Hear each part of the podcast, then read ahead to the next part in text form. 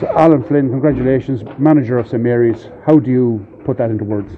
Ah, it's not easy actually because I suppose, um, as you know yourself, you're kind of building towards these things, and and uh, when it happens, it's it's just fantastic, and uh, I'm just really delighted for the for the players first of all and their families and uh, the club. The club have been outstanding. I was lucky enough to get asked and at the the year to get involved, and uh, you know I've just been blown away really with the, how well it's run and the amount of people that are involved and helping out. And so I suppose when you come across that, um, and you know I, I suppose I'm, I'm not local to the to the area or to the county um, you get a great appreciation for what when, it's, when something is being run very well. And I have to say, like outstanding, and see the minors winning today as well. They're doing an awful lot of good things. So, Alan, the game itself, one five to three points down at half time. Even 15 minutes to go, there was five points between the team.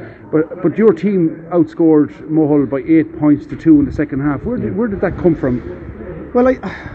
I think I think just to you know to go back to the first half, you know, I thought we had a good enough uh, possession, but it was just how we used it really as we came, came inside uh, their half and approached their 45. I Thought we kind of turned it over that little bit.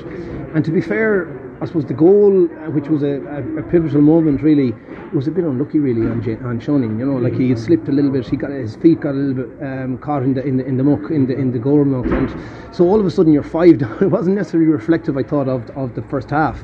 Um, but it was what it was, and I suppose what we decided really at half time was nice and cool, really. I think the lads knew that, you know, uh, they just had to keep chipping away, and that was the message, really. We have to keep chipping away.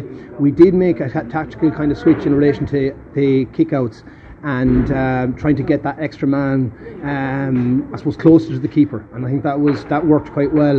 It kind of put them under a little bit of pressure then to get retain the possession. And sure, listen, you've seen plenty of matches yourself. Like when you start to win one or two, it puts a little bit of pressure on the opposition. You're buoyant and, and you're going after them that little bit extra. And I thought in the last 15 minutes, they're they're they're in a really really good condition. Like they've put in a huge amount of work, and I need to, I suppose, thank Brian Roach, their S and C, and uh, he's done a huge amount of work and a lot of experience.